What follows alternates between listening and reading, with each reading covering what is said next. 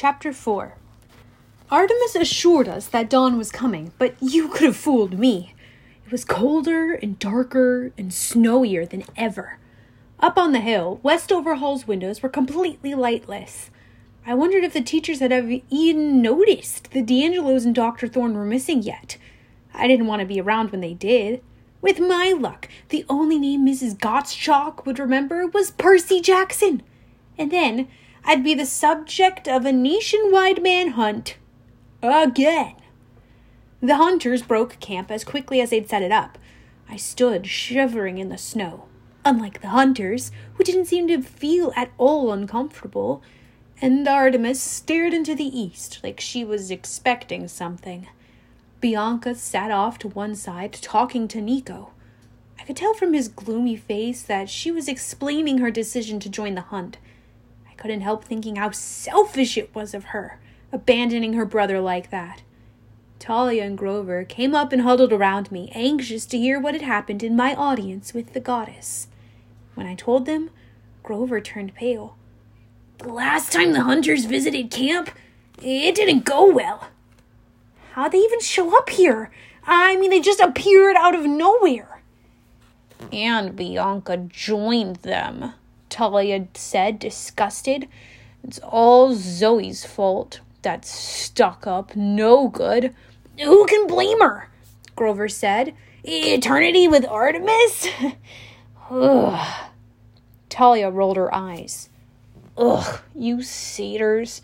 You're all in love with Artemis. Don't you get that she'll never love you back? Oh, but she's so into nature. Grover swooned. You're nuts, Thalia said. Nuts and berries. Yeah, Grover said dreamily. Finally, the sky began to lighten. Artemis muttered, About time. He's so lazy during the winter. You're, um, waiting for sunrise? For my brother, yes. I didn't want to be rude. I mean, I knew the legends about Apollo, or sometimes Helios, driving a big sun chariot across the sky. But I also knew that the sun was really a star about a zillion miles away. I'd gotten used to some of the Greek myths being true, but still, I didn't see how Apollo could drive the sun. It's not exactly as you think, Artemis said, like she was reading my mind. Oh, uh, okay. I started to relax. So it's not like he'll be pulling up in a. Whoa! There was a sudden burst of light on the horizon, a blast of warmth. Don't look, Artemis advised. Not until he parks. Parks? I averted my eyes and saw that the other kids were doing the same. The light and warmth intensified until my winter coat felt like it was melting off of me. Then suddenly the light died. I looked, and I couldn't believe it. It was my car. Well, the one car I wanted, anyway. A red convertible Maserati Spyder. It was so awesome, it glowed. Then I realized it was glowing because the metal was really hot. The snow had melted around the Maserati in a perfect circle, which explained why I was now standing on green grass and my shoes were wet. The driver got out smiling. Looked about 17 or 18, and for a second, uh, I had an uneasy feeling it was Luke, my old enemy. Oh, this guy had the same sandy hair and outdoorsy good looks. But it wasn't Luke. This guy was taller, with no scar on his face like Luke's.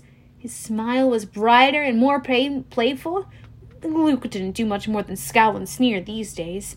The Maserati driver wore jeans and loafers and a sleeveless t shirt.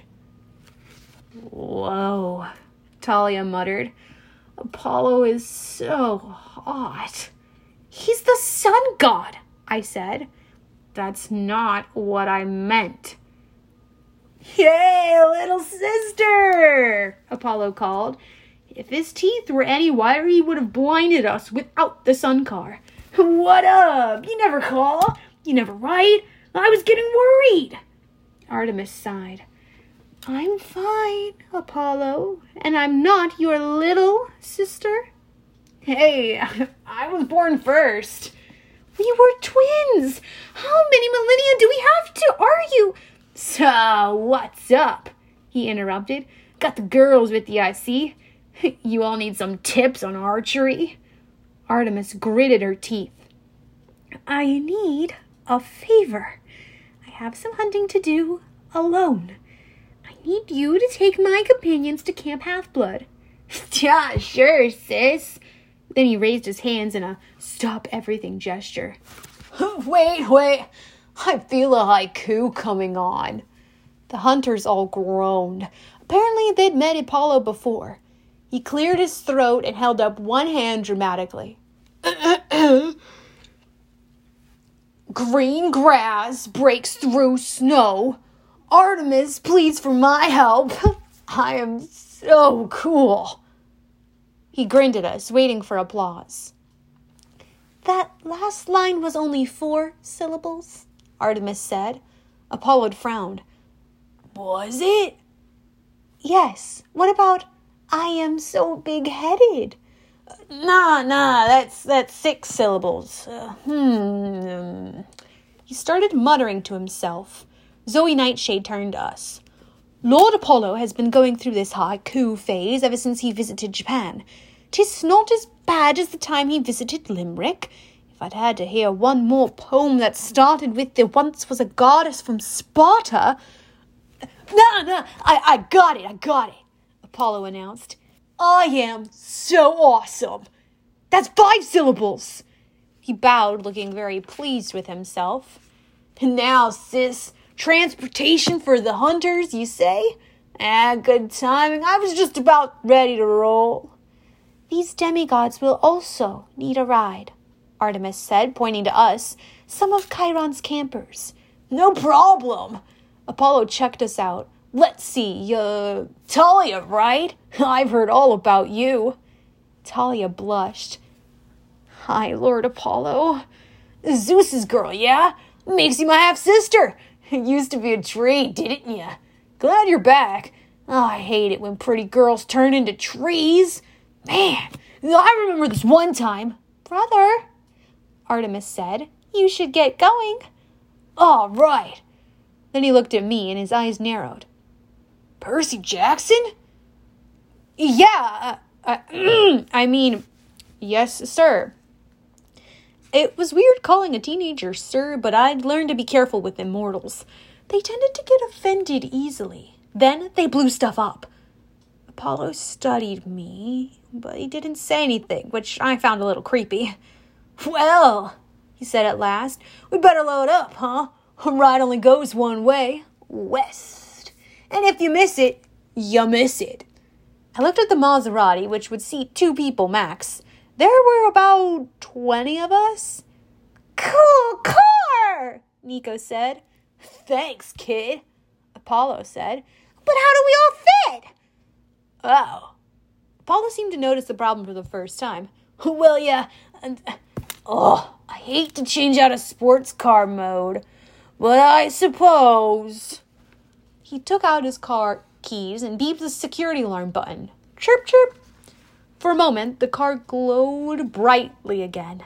When the glare died, the Maserati had been replaced by one of those turtle top shuttle buses like we use for school basketball games. Right. Everybody in. Zoe ordered the hunters to start loading. She picked up her camping bag, and Apollo said, Here, sweetheart, let me get that. Zoe recoiled. Her eyes flashed murderously. Brother, Artemis chided, you do not help my hunters. You do not look at, talk to, or flirt with my hunters. And you do not call them sweetheart. Apollo spread his hands. Sorry, I forgot. Hey, sis, where are you off to anyway? Hunting, Artemis said. It's none of your business. I'll find out. I see all, know all. Artemis snorted. Just drop them off, Apollo, and no messing around. No, no, I never mess around. Artemis rolled her eyes and looked at us. I will see you by winter solstice. Zoe, you are in charge of the hunters. Do well. Do as I would do. Zoe straightened. Yes, my lady. Artemis knelt and touched the ground as if looking for tracks. When she rose, she looked troubled. So much danger. The beast must be found. She sprinted towards the woods and melted into snow and shadows. Apollo turned and grinned, jangling the car keys on his finger. So, who wants to drive? The hunters piled into the van. They all crammed into the back so that they'd be as far away as possible from Apollo and the rest of us highly infectious males. Bianca sat with them, leaving her little brother to hang in the front with us, which seemed cool to me, but Nico didn't seem to mind. This is so cool! Nico said, jumping up and down in the driver's seat. Is this really the sun? I thought Helios and Selene were the sun and moon gods. How come Art sometimes it's them and sometimes it's you and Artemis? Downsizing, Apollo said. The Romans started it. They couldn't afford all the temple sacrifices, so they laid off Helios and Selene and folded their duties into our job descriptions. My sis got the moon, I got the sun. It was pretty annoying at first, but at least I got this cool car. But how does it work? Nico asked. I thought the sun was a big fiery ball of gas. Apollo chuckled and ruffled, ruffled Nico's hair. That rumor got started because Artemis used to call me a big fiery ball of gas. Seriously, kid, it depends on whether you're talking astronomy or philosophy. You want to talk astronomy? Blah, what's the fun in that? You want to talk about humans? Think about the sun. Now that's more interesting. They got a lot riding on the sun, er, so to speak. It keeps them warm, grows the crops, powers engines, makes everything look, well, sunnier. uh, this chariot is built out of human dreams about the sun, kid. It's as old as Western civilization. Every day it drives across the sky from east to west, lighting up all those puny little mortal lives. The chariot is a manifestation of the sun's power, the way mortals perceive it. Makes sense? Nico shook his head. No? Well, then, just think of it as a really powerful, really dangerous solar car. Can I drive? No, too young. Oh, oh, oh! Grover raised his hand. Mm, no, Apollo said. Too furry. He looked past me and focused on Thalia. Daughter of Zeus, Lord of the Sky. Perfect. Oh no. Thalia shook her head. No thanks. Come on. How old are you? Thalia hesitated. I don't know. It was sad, but true. She'd been turned into a tree when she was 12, but that had been seven years ago. So she would be 19 if you went by years, but she still felt like she was 12, and if you looked at her, she seemed somewhere in between. The best Chiron could figure she had kept aging while in tree form, but much more slowly. Apollo tapped his fingers to his lips. Hmm, you're 15, almost 16. How do you know that? Hey, I'm the god of prophecy. I know stuff. He'll turn 16 in about a week. Oh, that's my birthday, December 22nd. Which means you're old enough to drive with a learner's permit. Thalia shifted in her feet nervously. Ah, uh, I know what you're gonna say. You don't deserve an honor like driving the sun chariot. That's not what I was gonna say. Well, don't sweat it. Maine to Long Island is a really short trip, and don't worry about what happened to the last kid I trained. You're Zeus's daughter. He's not gonna blast you out of the sky. Apollo laughed good naturedly. The rest of us didn't join him. Thalia tried to protest, but Apollo was absolutely not going to take no for an answer. He hit a button on the dashboard and a sign popped up at the top of the windshield. I had to read it backwards, which for dyslexic really isn't that different from reading forward. I was pretty sure it said warning, student driver. Cha, take it away, Apollo told Thalia. You're gonna be a natural. I'll admit, I was jealous. I couldn't wait to start driving. A couple of times that fall, my mom had taken me out to Montauk when the beach road was empty and she'd let me drive out on her Mazda. I mean, yeah, that was a Japanese compact and this was the Sun Chariot, but how different could it be? Speed equals heat, Apollo advised. So start slow and make sure you got good altitude before you really open her up. Thalia gripped the wheel so tight her knuckles turned white. She looked like she was going to be sick. What's wrong? I asked her. Nothing, she said shakily. Nothing, nothing's wrong. She pulled back on the wheel. It tilted, and the bus lurched upward so fast I fell back and crashed against something soft. Ow, Grover said. Sorry. Dude, slower, Apollo said. Sorry, Thalia said. I- I've got it under control. I managed to get to my feet. Looking out the window, I saw a smoking ring of trees from the clearing where we'd be taken off. uh, Thalia, lighten up on the accelerator. I've got it, Percy, she said, gritting her teeth, but she kept it floored. Loosen up, I told her. I am loose! She was so stiff she looked like she was made out of plywood. Uh, we need to veer south to Long Island. Hang a left, Apollo said. Thalia jerked the wheel and again threw me into Grover, who yelped. Uh, the other left? Apollo suggested. I made the mistake of looking out the window again. We were at airplane height now, so high the sky was starting to look black. Uh, Apollo said, and I got the feeling he was forcing himself to sound calm. Uh, a little lower, sweetheart. Cape Cod is freezing over. Thalia tilted the wheel. Her face was chalk white, her forehead beaded with sweat. Something was definitely wrong. I'd never seen her like this. The bus pitched down and somebody screamed. Maybe it was me. now we were heading straight towards the Atlantic Ocean at a thousand miles an hour, the New England coastline off to our right. And it was getting hot in the bus. Apollo had been thrown somewhere in the back of the bus, but he started climbing up towards the row of seats. Take the wheel, Grover begged him. No worries, Apollo said. He looked plenty worried.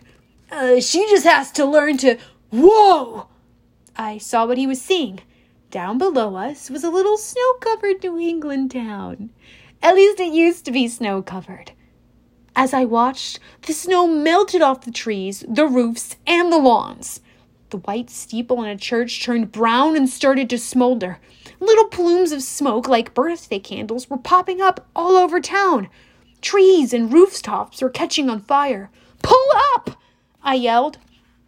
Oh, there was a wild light in Thalia's eyes. She yanked back on the wheel, and I held on this time. As we zoomed up, I could see through the black window that the fires in the town were being snuffed out by the sudden blast of cold. Oh, there! Apollo pointed. Long Island, dead ahead. Uh, let's slow down, dear. Dead is only an expression. Thalia was thundering towards the coastline of the northern Long Island. There was Camp Half Blood, the valley, the woods, the beach. I could see the dining pavilion and cabins in the amphitheater. I am under control, Thalia muttered. I am under control. We were only a few hundred yards away now. Brake!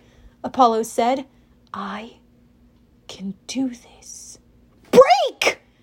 Thalia slammed her foot on the brake, and the sun bus pitched forward at a 45 degree angle, slamming into the Camp Half Blood canoe lake with a huge whoosh. Steam billowed up, sending several frightened naiads scrambling out of the water with half woven wicker baskets. The bus bobbed to the surface, along with a couple of capsized, half melted canoes. Well, Apollo said with a brave smile, you were right, my dear. You had everything under control. Let's go see if we boiled anyone important, shall we?